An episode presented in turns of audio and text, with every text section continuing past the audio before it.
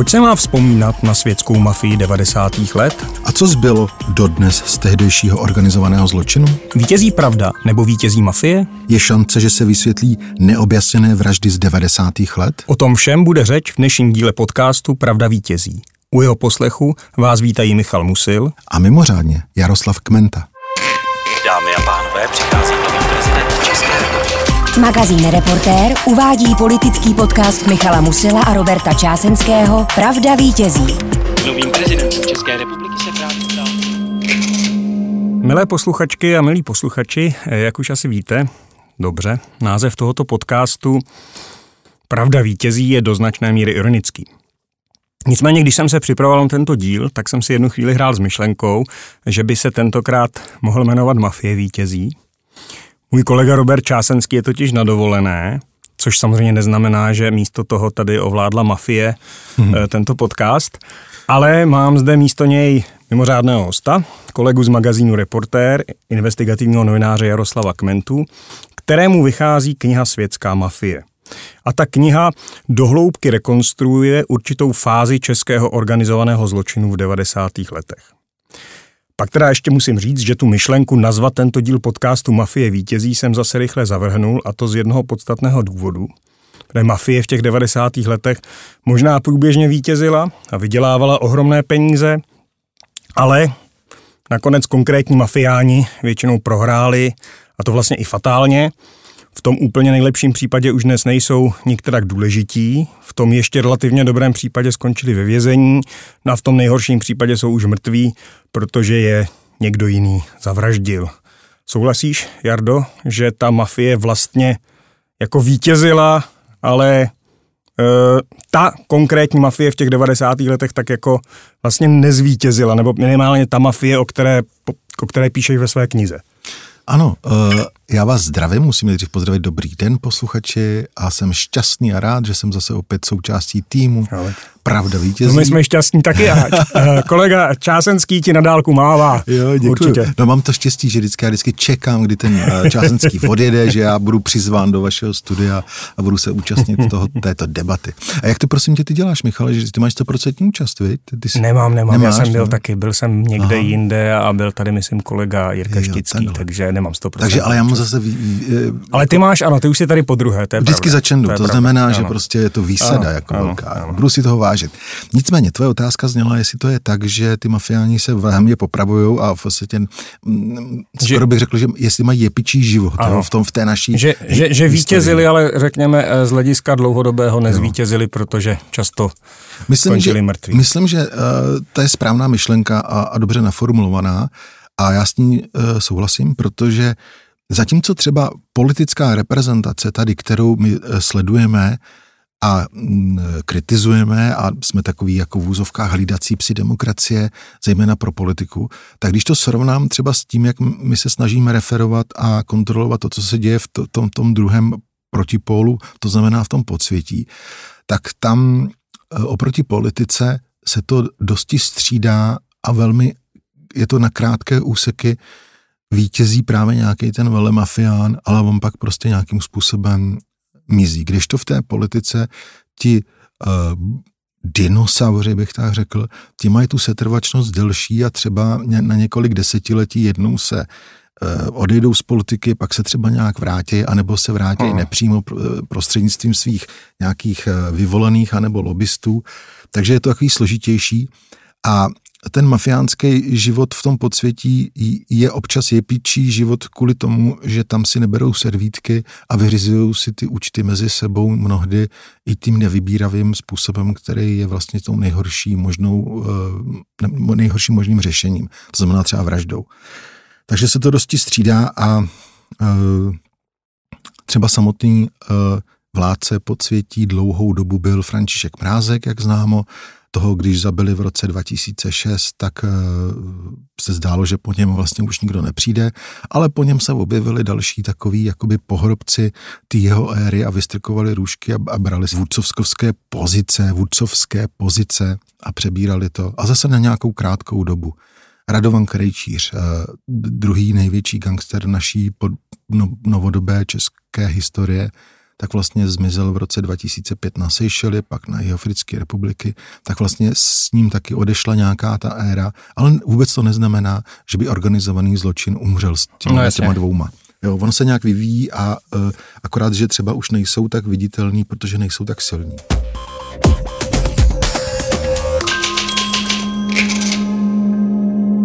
Já jsem tu knihu Světská mafie, no což děkuju, jsem měl příležitost si přečíst mm-hmm. ještě před vydáním.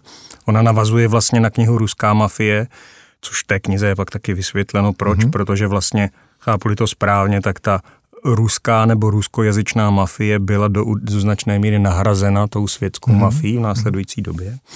A z mého čtení mi vyplynulo, že hlavní postavou je Antonín Běla, který byl právě hlavou oné světské mafie a ten skončil v roce 1996 rozstřílený samopalem Agram 2000. Mm-hmm. Což teda je mimochodem podle tvojí knihy zajímavá zbraň. To jsem skutečně nevěděl, mm-hmm. že byla vlastně nelegálně vyráběná v soukromých dílnách v Chorvatsku a mm-hmm. že ji používal organizovaný zločin, že vlastně mm-hmm. nikdy nepoužívali žádné bezpečnostní složky oficiální. V té vraždě Antonína Běly měl teda podle té tvojí knihy, a chápu to správně, tak nejen, mhm. nejen podle ní prsty jeho bývalý parťák, který se s ním nepohodl, kmotr František Mrázek, o kterém jsme tady mhm. mluvili, který teda pro změnu skončil zastřelený v lednu 2006. Já jednu věc ti chci, ale za jednu věc ti chci poděkovat. Jako já jsem poprvé, teprve teď ve svých pokročilých 51 letech, tedy abych citoval mladší ročníky ve svém rozvinutém boomerském věku, zjistil, odkud se vzal termín svědčtí, Aha. že fakt jsem to nevěděl, že prostě komunita potulných umělců, mm. artistů, provozovatelů poutí a cirkusů kočovala po světě mm. a mhm. proto byli svědčtí. To je jako, to, to ti fakt děkuju. uh, asi předpokládám, se to vlastně dá najít někde v nějaké jako jednoduché encyklopedii, ale já jsem to nikdy nehledal. Ale mm.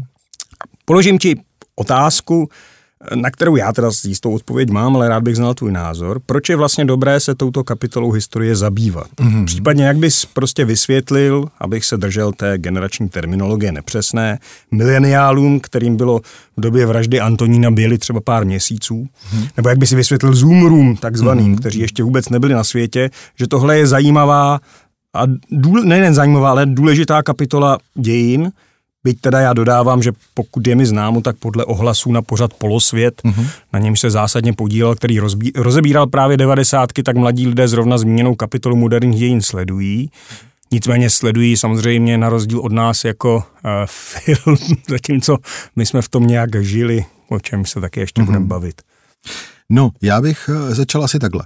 Uh, 90. léta jsou hrozně zajímavý z mnoha úhel, úhlu pohledu, nejenom co do organizovaného zločinu, ale i co do vývoje e, politiky a ekonomiky, protože tam se v podstatě začala formovat v úzovkách nový stát po komunistickém režimu. A já jsem, protože sleduju vývoj organizovaného zločinu, tak jsem si uvědomil jednu dost důležitou zásadní věc. Já jsem vlastně skočil do takového referování i kniž, v knižních podobách do toho světa organizovaného zločinu krzevá dvě hlavní figury. A to byl právě ten František Mrázek. O něm se napsal vlastně trilogii, pak následovala trilogie o Padrino Krejčíř, o Krejčířovi a pak jsem si uvědomil, že jsi, že jsi do toho vlastně skončil, eh, skočil jako doprostřed, řekněme. No, skoro bych řekl, jako Až v další fázi. a, a, a poslední fázi Jasně. toho. A z řady besed, který jsem absolvoval a absolvuju, tak vlastně přicházím na to, že lidi se zajímají i o to, co bylo předtím hmm. a jakým způsobem vlastně se vyvíjely eh, tyhle ty postavy. Co dělali v tom roce 90, 92, to se najednou zrodili v roce 2000, 2005 až. Jo. To, to není pravda samozřejmě. Já jsem to v jistých náznacích v těch knížkách vždycky jako napsal, ale uvědomil jsem si, že to není celý jenom o nich, ale že tady byly třeba začátkem 90. let mnohem silnější a vlivnější gengy takzvaně. A tam se to nějak formovalo.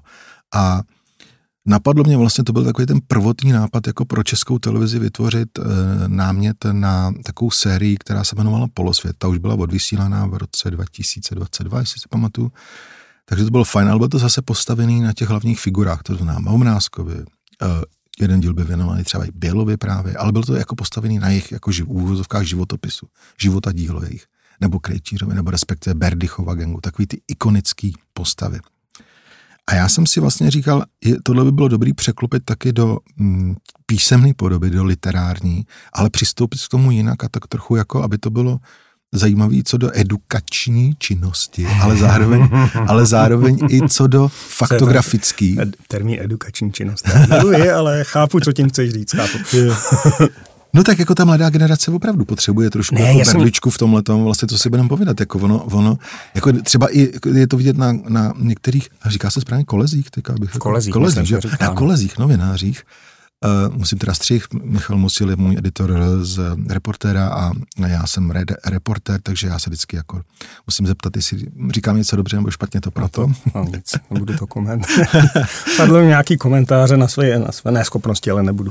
Kam si to od sebe. Ne, já, já vím, co asi myslíš. Chceš říct, že vlastně i pro některé jako novináře, kteří by to hmm. vlastně měli vědět, tak, tak potřebují znát tu kontinuitu, jo, protože tak, no. některé no. věci, které se dějí teď, tak začaly už poměrně logicky v 90. Hmm. letech, prostě po té, co hmm. uh, padl komunistický. Přesně tak.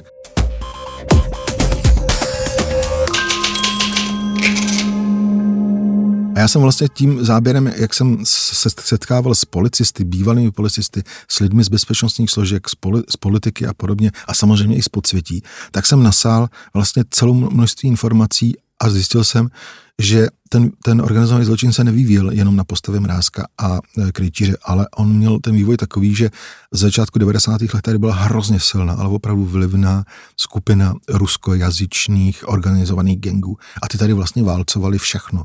To znamená, už od samého počátku, když prostě jste se prošli po Václavském náměstí, tak jste měli pocit, že z části se ocitáte někde na půl v, v arabském světě a na půl v ruskojazyčném světě. Nemyslím to tak, jako, že by to bylo úplně šílený na každém rohu, ale když jste se na to zaměřili a zaměřili jste se na konkrétní figury, který tam dělají takový ten bordel ve smyslu, že tam po tajmu třeba prodávali drogy a tak, tak to byly ty, třeba tyhle ty dva světy. A pak z toho vlastně se vyrodilo to, že, že uh, ty ruskojazyční gengy za, začaly nabírat na síle i proto, že kromě toho, že měli dost, do, dostatečné množství peněz na různý jako praní špinavých peněz, tak se taky jako vůbec nebáli žádného násilí. Prostě pro ně to byla součást jejich života. Oni si, třeba řada těch příslušníků těle těch gangů z e, ruskojazyčných, tak si prošli v 90. letech i před tím koncem 80. let e, velkými válečnými konflikty, ať v Afghánistánu nebo později třeba v Čečensku. A to byly prostě vlastně vojáci, kterým bylo úplně jedno, jestli vytáhnou zbraně na veřejnosti nebo, nebo po tajmu, ale prostě zastřeli člověka a berou to jako součást svýho know-how, jak, tak, jak byli uh, schopni žít. A tohle samozřejmě v normální společnosti jak jako nemůžeme přijmout.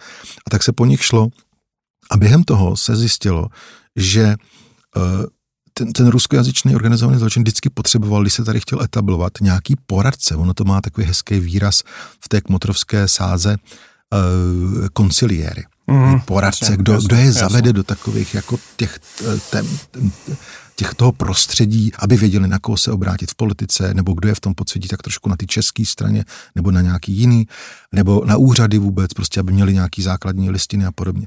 A v tomhle tom sehrávali zpočátku pro tu ruskojazyčnou mafii, zdůraznuju, neříkám pořád jenom ruská, protože to je spíš takové jako heslo a synonymum. Je vlastně ale jako, spíš to jako mafie z, z, bývalých, bývalých zemí Svazu sovětských socialistických republik, abychom byli naprosto přesní. Přesně tak. Tak, tak oni nacházeli jako velmi velmi dobré partnerství právě s lidmi z toho světského prostředí. A mě to zaujalo, a vlastně to zaujalo i některé analytiky z bezpečnostních složek. A zjistili jsme, že tam vlastně najednou si mohl přiřadit k, k různým větvím, uh, velmi silným větvím toho organizovaného zločinu ze postsovětských zemí, uh, nějakého takového jako bose. A to znamená, takže pro třeba arménskou mafii to byl prostě gang uh, Antonína Běly. Pro ruskojazyčnou mafii to byl částečně uh, nějaký, uh, nějaká rodina Telváků a částečně později i rodina uh, kolem Václava Kočky. A ještě eh, pro další skupiny prostě tam jsme mohli najít prostě eh, celou řadu dalších takových lidí. A najednou si vlastně uvědomím, jako že tam je něco zajímavé, že, to, že tyhle ty lidi se nevzali jen tak jako mezi nima, ale že oni k ním měli nějak blízko, že si k ním, že si dokázali spolu najít cestu. A jedna z těch jako momentů, a není to samozřejmě u každého stejný, ale bylo to, že oni jak eh, ty, s těma pouťovými atrakcemi, jak ano. různě migrovali a jak cestovali. Tak jezdili, i, ano, tak jezdili do Sovětského svazu, tak, ano, no, ano, No. To, to, to mě zaujalo, to myslím, tam mluvíš o Václavu no, Kočkovi, no. že, že ten ta, ta jeho vlastně skupina jezdila do Sovětského svazu a měla tam docela, byla tam docela populární. Navázali vztahy, uměli jazyk, prostě byli pro ty lidi vlastně pak, který se tady snažili etablovat z toho prostředí, organizovat zločinu, jako prvními partnery, bych tak řekl. A taky možná, já, já já nevím, ty jsi vlastně říkal na začátku, že si, mm, že jsi rád, že jsi to při, že jsi, jsi uvědomil, že to světský vlastně, co to vlastně ve své podstatě znamená v tomhle, v té konotaci tématu. Ano. A já vlastně, pro mě totiž byl ten svět světských takový jako blížší v jednom. Já jsem si to uvědomil, eh, když jsem tu knížku začal psát, že já jim docela rozumím, protože já jsem eh, v 80. letech, nebo možná ještě i dřív, když mi bylo nějakých 10-12 let, tak jsem v době socialismu, tak jsem ve svém rodném městě Nymburce, tak jsem vždycky hrozně rád pomáhal městu Nymburk s organizováním a přípravou uh, posvícení v tom městečku. A tam se samozřejmě sjížděl na to vlastně posvě... jinými slovy chceš říct, že headline je takový Jaroslav Kmenta je taky tak trochu světský. Ne, ne, ne, v žádném případě to ne. Já jsem akorát jako by pomáhal s tím stavením ty scenérie, tam se třeba hrály nějaký divadelní hry a tak. A samozřejmě jsem tam dělal prostor pro ty houpačky a pro střelnice, takže jsem vždycky tak na ně koukal. A pro mě to bylo vždycky takový zvláštní svět, který mě fascinoval. A tam jsem prohlížel, že samozřejmě, a mě hrozně důležitý zdůraznit tu tohle toho, že já se věnu organismu zločinu a nazval jsem tuhle tu knihu Světská mafia. Není to o tom, že by všichni lidé z tohoto ano, prostředí to byli ano. vlastně jak jako ano. násilnický nebo zlí. Naopak, i ono to je jako v každýkoliv společnosti, eh, když se tak vezmeš jakýkoliv segment eh, sociální, tak vlastně se tam najde vždycky nějaká skupina lidí, který jsou prostě lotrové nebo jdou tou takovou ne, ne, nenormální cestou. A to je vlastně u těch světských taky tam najdeš řadu skvělých lidí, kteří dělají vlastně de, facto takovou jako otrockou práci pro to, aby nám přinášeli štěstí, že si jdeme pak s těma dětma zastřílet do ano. té střelnice a podobně. Takže jako fajn, akorát se tam prostě jako občas na, na, našly tyhle ty, tyhle ty uh, postavy, bych řekl, bytost, až bych řekl skoro uh, z mafiánských filmů, které si uh, nebrali servítky a, a, a byly trochu rychlejší v tom přemýšlení, jak zbohatnout. Jo.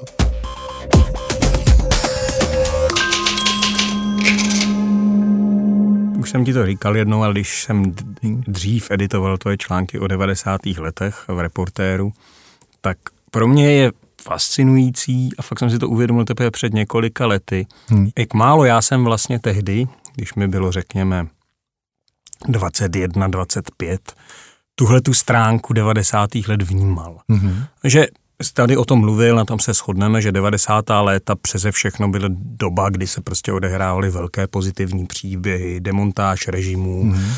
začátek s jakýmikoliv problémy, začátek tržní ekonomiky, byla sepsaná ústava, která se dnes vlastně ukazuje docela dobrá, vstoupili jsme do NATO, připravoval se vstup do Evropské unie. Ale právě tohle byla ta věc, kterou já jsem samozřejmě jako člověk pohybující se v médiích a kolem nich prožíval. A ta mafiánsk, ten krvavý mafiánský aspekt k těm 90. letům patřil také, ale pro mě to bylo hodně v pozadí. Hmm. A já jsem vlastně přemýšlel, proč.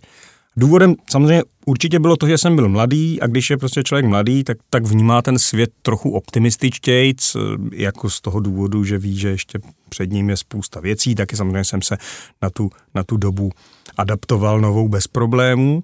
Taky si myslím, že druhá věc je, že ta doba, a to nejen v Česku, i v jiných zemích, samozřejmě ne ve všech, byla ohromně optimistická, protože to byla doba, kdy si lidi mysleli, že přes drobné provozní mm-hmm. potíže, řekněme, přece jen po pádu komunismu a konci studené války směřujeme k lepšímu světu a demokracii, která vítězí. Čili proto jsem asi tu kriminální stránku té tehdejší doby přehlížel, ale hmm. mě zajímá, jak si vlastně ta 90. léta a ten kriminální aspekt těch 90. let vnímal v té době ty, hmm taktéž mladý novinář, zdůrazňuje, který pracoval v deníku Mladá fronta dnes. A jestli tě napadlo vlastně, hmm. jestli by tě tehdy napadlo, že jednou o mafiánech té doby budeš psát knihy a točit pořady. Uh-huh.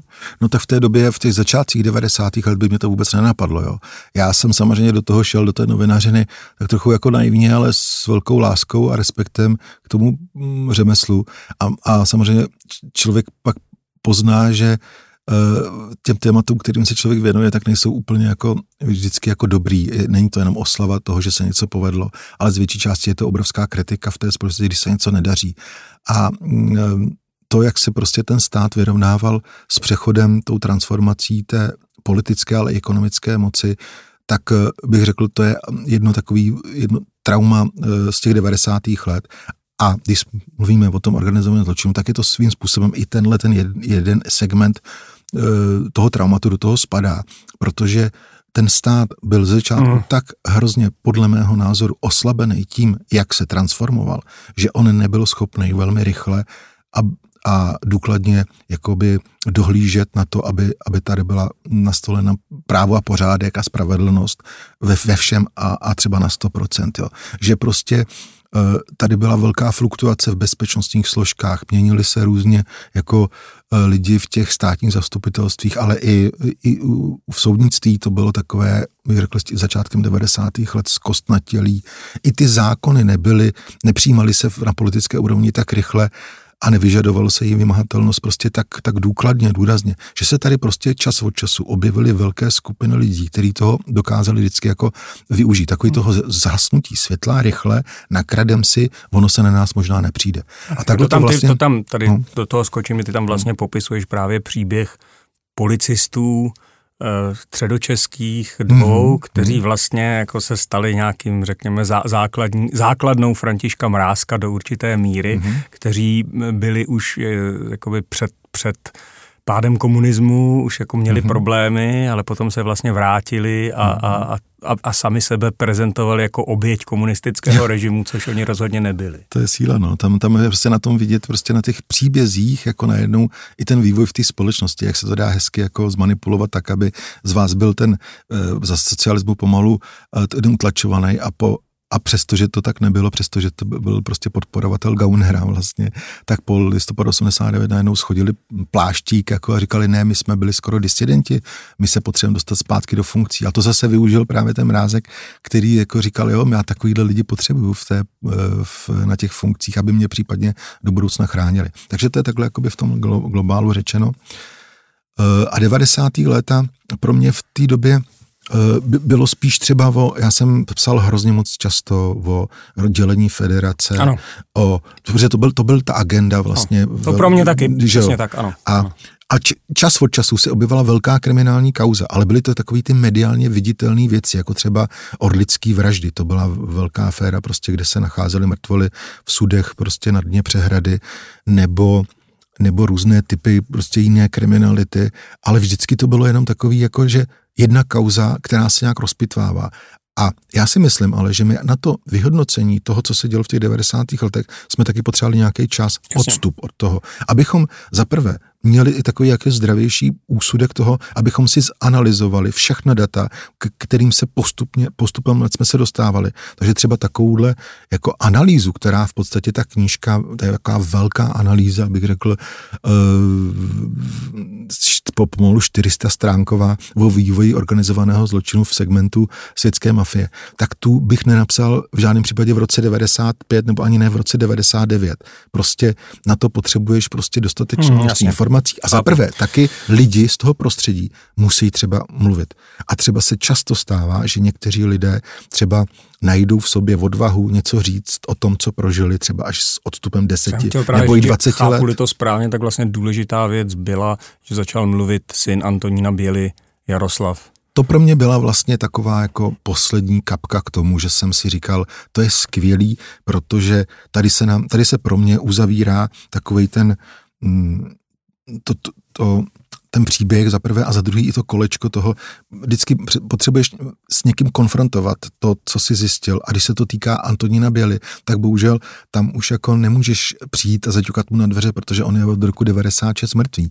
A skvělý bylo, že prostě ten syn, který pak po něm převzal to žezlo a vlastně de facto se snažil jít tou cestou kriminality, tak eh, on dlouhou dobu se snažil být v pozadí, nechtěl být vidět, dělal na různých jako zvláštních věcech, včetně drog, ale až postupem doby najednou se stalo, že se dostal několikrát do vězení a snažil se pomstít eh, zejména smrt eh, vraždu svého otce, tak tomu v podstatě tak nějak odevřelo možná i mysl, možná oči a začal velmi zajímavě mluvit A my jsme toho využili právě během natáčení pořadu Polosvět pro českou televizi, kdy on souhlasil s tím, že e, vezme kameramany k sobě prostě do vězení a odpoví na několik otázek. A to bylo vlastně takový ten hřeb, zlatý hřeb toho, že slyšíte jako člověka. Vždycky se říkalo, jako nemluvte o Bělovi, že to byl šéf podsvětí nebo tak, a nemluvte o tom, že je někdo hajzl, že krade, že podvádí, že vraždí. A najednou tady pak máte střih po mnoha letech, 25 letech syna, který prostě,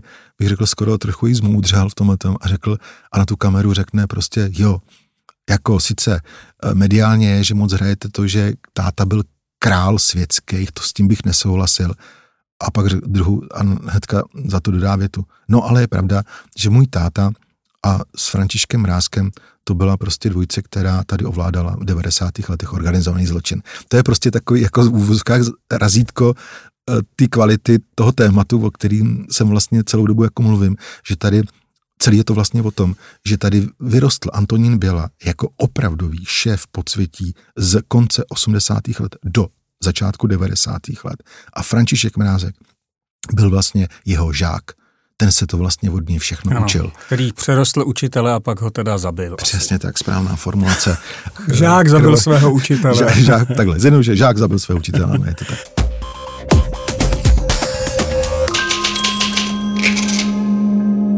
Mě další teda poznámka k té knize Světská mafie, byť já vím, že tady to asi můžu říct, na jejím konci je napsáno, že ty vlastně připravuješ další knihu, která se bude Vexlácká mafie a její hlavní postavou bude, teda nemýlím-li se, František Mráz. Ne, ne, ne. Hm, to je, hele, já jsem se rozhodl, že vlastně já, já bych to uvedl na pravou míru. Jo.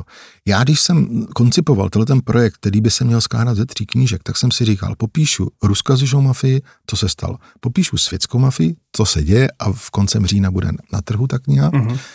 A ta třetí fáze bude vlastně, protože mapuju organizovaný zločin v 90. letech. Neposouvám se někam ano. k milénium, za, za milénium, ale prostě do těch 90. let. A tam je ještě celá řada vlivných lidí z vexláckých kruhů, kteří buď jsou v úzovkách pod drnem, a nebo ještě mají dokonce nějaký dosahy někam a znamenali mnohdy, jako bych tak řekl, na úrovni nebo těsně pod úrovní třeba Františka Mrázka. Já jsem, myslím, vyčerpal jako téma samotného Františka Mrázka tou trilogií prostě k Motor Mrázek.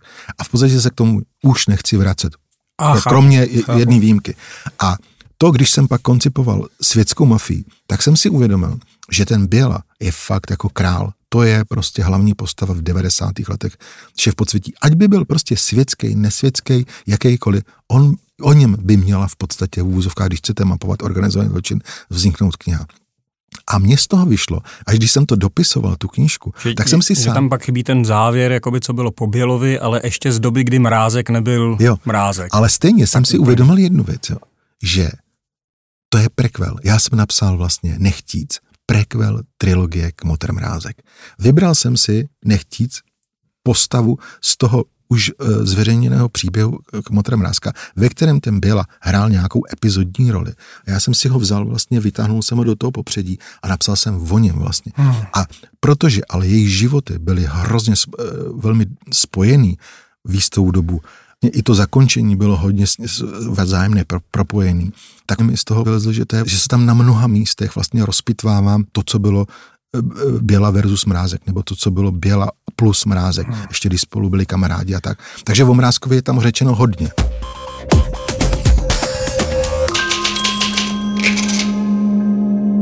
Mně pořád, protože i v této knize Světská hmm. mafie jsou prostě odkazy na to, jak vlastně ten František Mrázek byl napojen na část bezpečnostního aparátu a patrně i justice a jak prorůstal do prostě politiky.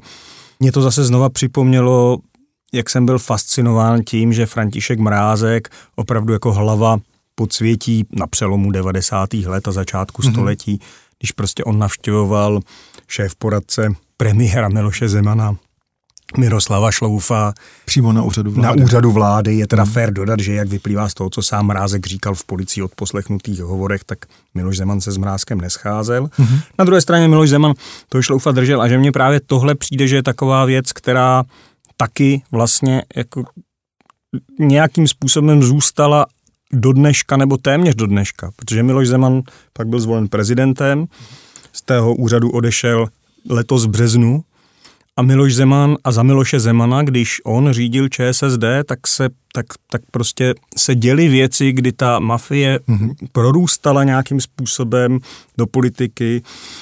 František Mrázek nějakým způsobem jel v pokusu o vraždu sponzora ČSSD Ivana Lhockého, přes kterého tekli do strany, mm-hmm. do mhm. sociální demokracie pochybné sponzorské dary a byla to sociální demokracie vedená Milošem Zemanem. Čili chci se vlastně zeptat, co vlastně v tom to ohledu zbylo z toho zvlivu eh, organizovaného zločinu 90. let na českou politiku, mm-hmm. který tehdy prokazatelně existoval mm-hmm. a vlastně existoval až pak ještě dál prostě v nulté dekádě minimálně. Eh, já si myslím, že tam ještě vznikla jedna otázka, kterou ty si nevyřknul jako otazník, ale já na ní odpovím. A pak se dostanu k tomu, mm-hmm. co se zeptal. Uh, pokud jde o tu éru konkrétní uh, spojenou s ČSSD a Miroslavem Šloufem. Já myslím, že na jednu stranu jsme vlastně tomu pomohli i my jako novináři, konkrétně Mladý frontě dnes a ještě spolu, mm, když jsme tam no. pracovali, eh, ještě v nebabišovské éře samozřejmě, že se to nějakým způsobem dohrálo částečně, protože jestli si pamatuješ, byla první prezidentská ano, ano, debata ano. Miloše Zemana a tam byl ještě Schwarzenberg jako v, ka, protikandidát. Teda to byla podle mě druhá debata, Nebo druhá, bylo, to už bylo jako po prvním kole jo. a byl to podle mě Zeman versus Schwarzenberg tak, no. a tam byla ta chvíle, kdy, kdy, kdy mu, na to byl taky Robert Čásenský, respektive, hmm. jak mu říkáme Čenda, hmm. tak to byl jsem jeho nápad mu dát přečíst. Eh, no, to byl můj nápad, to byl tvůj nápad ale mě? Čenda se ho velmi dobře okay. a, a chopil a správně to. Omlouvám se, omlouvám ne, ne, to, to já říkám jenom takhle jako objektivní realita. Ale pra, pravda vítězí, přece, musíme to říct. Ne, ale Čenda to velmi dobře se z toho zhostil a velmi dobře to nakoncipoval během té, té známé prostě mm, debaty prezidentské. Najednou prostě já jsem Čendovi půjčil uh, některý odposlechy a my jsme je tam vlastně tehdy pustili. A to byla vlastně taková jako rána mezi oči tomu prezidentu Zemanovi, který, když ty Eh, odposlechy mezi Šloufem a Mrázkem byly v knížce, nebo když se objevovaly v textech našich, zejména v Mladé frontě dnes, tak to byly písmenka, který mohl vždycky ten mm, Miloš Zeman vždycky jako odfláknout a říct jako, a to, co, ne, nemusíte tomu i věřit, já nevím, jak to bylo, vy nevíte tu intonaci a tak dále. Tak to jak vždycky schazoval ze stolu. Ale ty, ty puštěný odposlechy vlastně živí vám ukázali, co to bylo jako za přátelství. To nebylo jako, že dobrý den, pane, Eh, šéf poradce na úřadu vlády, mohl bych mm, mít jednu prozbičku přijít. To bylo prostě jako kamarádi, oni spolu prostě pekli.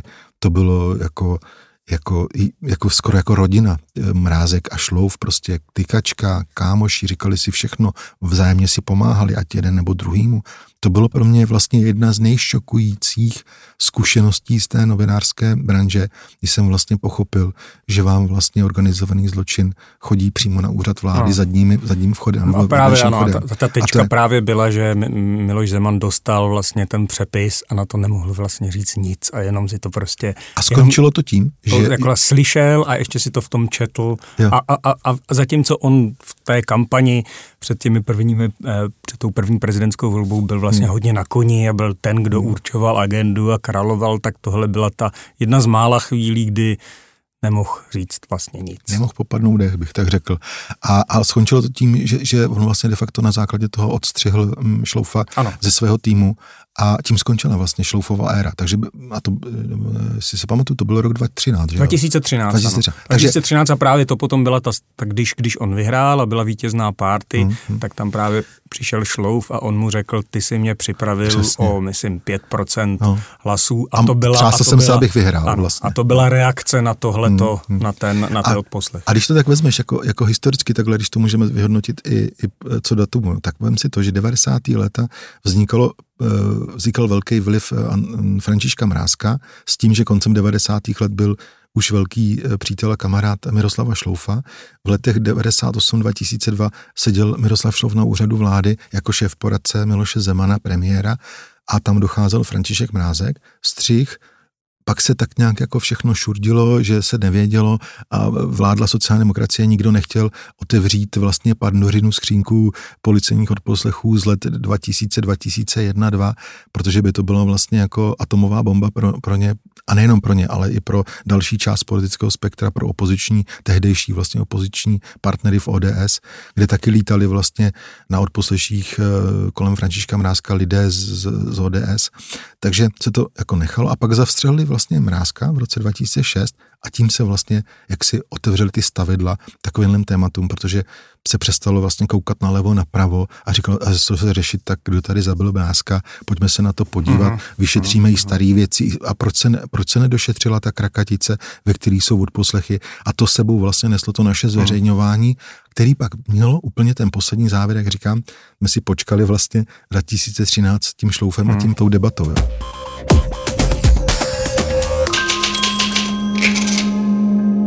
Ale promiň, to jsme se vlastně trošku jako střihli Ne, od tak úplně, já jsem se otázky. právě ptal, jakoby, co hmm. zbylo z toho vlivu organizovaného zločinu 90. let na českou politiku dnešní. Jo, no na dnešní, uh, ono to je těžký, jo? na to asi nemáme dostatek eh, času, uh, prostoru v, v této debatě, ale já bych řekl ve, ve zjednodušené zkratce. Uh, pohrobek uh, té éry všichni se mě ptáte, nebo lidi hodně na besenách se mě ptají, kdo tady teď jako vládne organizovanému zločinu. Ono je to složitý a těžký, dostali bychom se na trošku tenký let v tom, eh, že bychom tady někoho označovali bez Chápu. nějakých důkazů, ty seš prostě vládce podsvětí, ty seš onakej a podobně. Ale myslím, že můžu jakoby říct s nějakým, eh, nějakou nadsázkou, že tu partu těch bývalých lidí, kteří se v tom prostředí zločinu pohybovali, nebo řekněme, on to je hezký výraz, toho polosvěta, uh-huh. ani ne něco špatného, ani ne něco dobrýho, jak se říká, takže polosvět, tak si myslím, že tak jako hlavou toho je třeba pohrbek Františka Mrázka, to je Tomáš Pitr, uh-huh. podnikatel, který vlastně jako, jako jeden z mála z té éry Vexlácko mm, z devadesátek, tak přežil a přečkal a ale není to ten jako šéf podsvětí, to v žádném případě. Tam jsou prostě v hierarchii třeba dole někde pod ním nebo, nebo vedle něho dole, bych tak řekl, tak tam jsou jiný jako e, kápové, který bych se trošku i jako bál, kdybych se s nima potkal mm-hmm. v, noci, mhm. v noci na ulici. Jo. Ti si myslím, že jsou jakoby e, dneska takovými šéf, šéfy vládci podsvětí něco, jako byl Antonín Běla v 90. letech. Mm-hmm.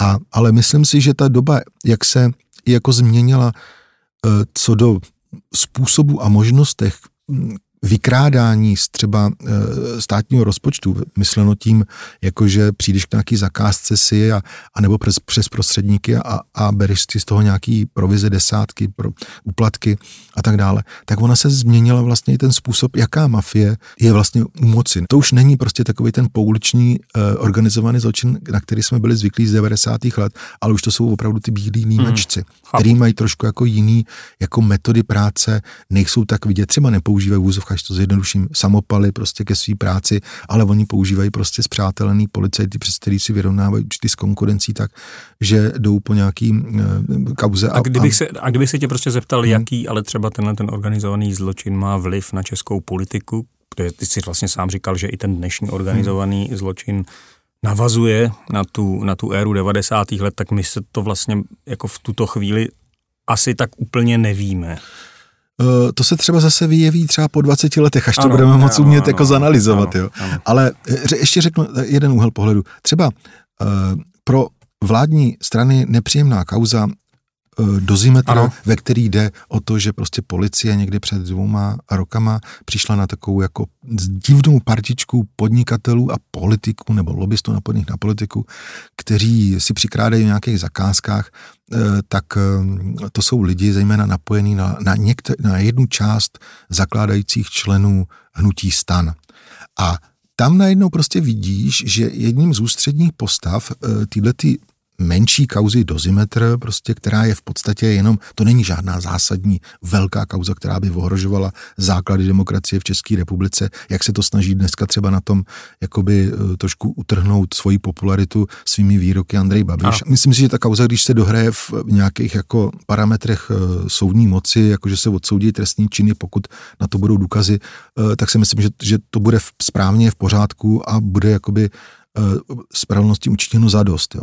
Ale je tam vidět třeba postava, která je zajímavá z jednoho důvodu. Ta postava, ten člověk se jmenuje nějaký Michal Rédl, taková ten, jedna z klíčových postav té kauzy dozimetra. A ten vlastně jako navazuje na Radovana Krejčíře. Přesně tak. A to byl kdysi na... takový jeho společník a, a, a spolupracovník z éry po miléniu. Takže najednou vidíš, že oni, ti, ti lidé, kteří e, stáli opodál, nebo byli pravými rukami, nebo levými rukami těch e, velkých významných kmotrů, ať to byl Mrázek, anebo Krejčíř, tak najednou oni pořád žijou Oni pořád se musí nějakým způsobem živit a nějak fungovat, takže oni si hledají svoji cesty, jak dosáhnout toho vlivu dost ke státním zakázkám anebo k politice. Takže vlastně oni tady pořád jsou, akorát se snaží, tím, jak jsou o trošku třeba někdy i chytřejší, tak se snaží být fakt, aby nebyli vidět. Některým se to daří a některým, jako třeba tomu Redlovi, ne.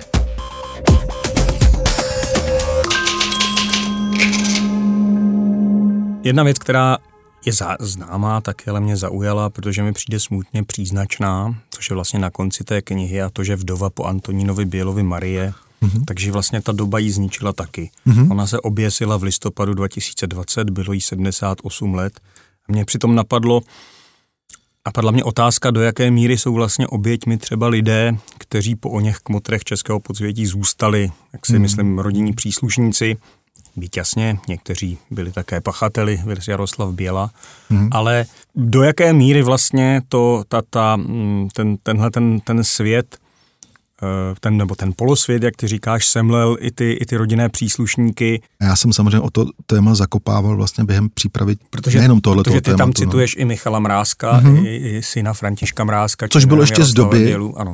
on se mi bohužel už jako nerozpovídal mm-hmm. v mhm. poslední době, uh, on se mi takhle rozpovídal to tam popisuju v době, kdy mu v úzovkách teklo trochu do bod právě kvůli vztahům s Jaroslavem Bělemu, mm. který byl v době kolem roku 2010 na něj ještě pořád naštvaný za to, co, co údajně provedl jeho táta, to znamená František Mrázek, jeho tátovi, to znamená Antonínu Bělovi. Takže on jakoby ho vydíral, chtěl po něm výpalný za tu smrt, za tu vraždu toho táty. Takže i ten, eh, vlastně ty správně tě napadá vlastně to téma, co ty pohrobci vlastně, jaký mají oni život. Jo? A je to teda hrozně těžký a já bych jako skoro nerad jako se pouštěl úplně do nějakého hodnocení toho uh-huh. všeho, protože e, svým způsobem to jsou oběti. To jsou uh-huh. oběti vlastně uh, té práce nebo práce. Jsou to oběti toho, co se stalo jejich, jejich rodičům, ať byli jakýkoliv, jestli to byli lumpové, kteří si to v úzokách zasloužili nebo ne, tak vždycky trpí v první řadě prostě rodina. Hmm. A v případě třeba vím, že kolem jako rodina Františka Mrázka, ona byla držená tím otcem vlastně hrozně mimo to dění jeho. Jo. On se nesvěřoval svýmu okolí z toho, jaký, jaký různý lobistický akce dělá. Samozřejmě ani to ne prostě, jestli stojí za nějakou vraždou nebo jestli používá násilí.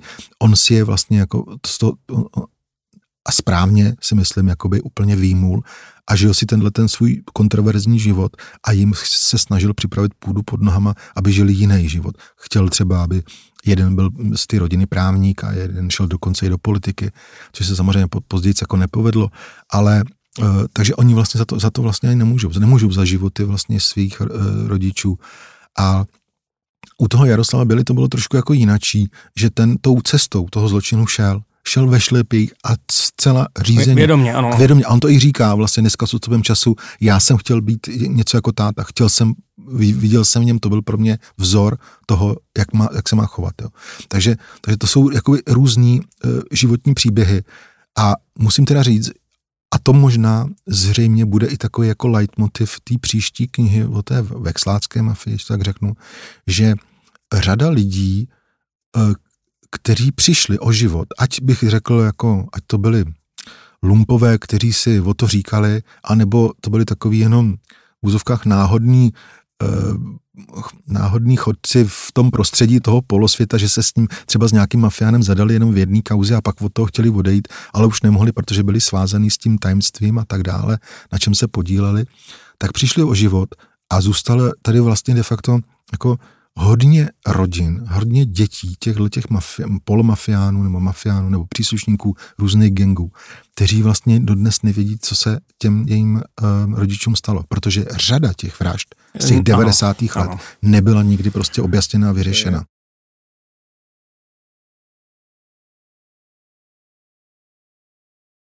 To je důležitá věc, kterou hmm. říkáš, nebo věc, která mě právě taky napadla, že zatímco jako něco, něco se ví, třeba hmm. o tom pozadí vraždy Antonína Běly, hmm. jako dodnes to není úplně naprosto vysvětlené, byl tam soud, který hmm. nedopadnul, ale jak si koncenzus je, že zatím stál František Mrázek, ty mm-hmm. tam té knize i popisuješ vlastně proč, mm-hmm. což je nová informace, ty podrobnosti, ale mm-hmm.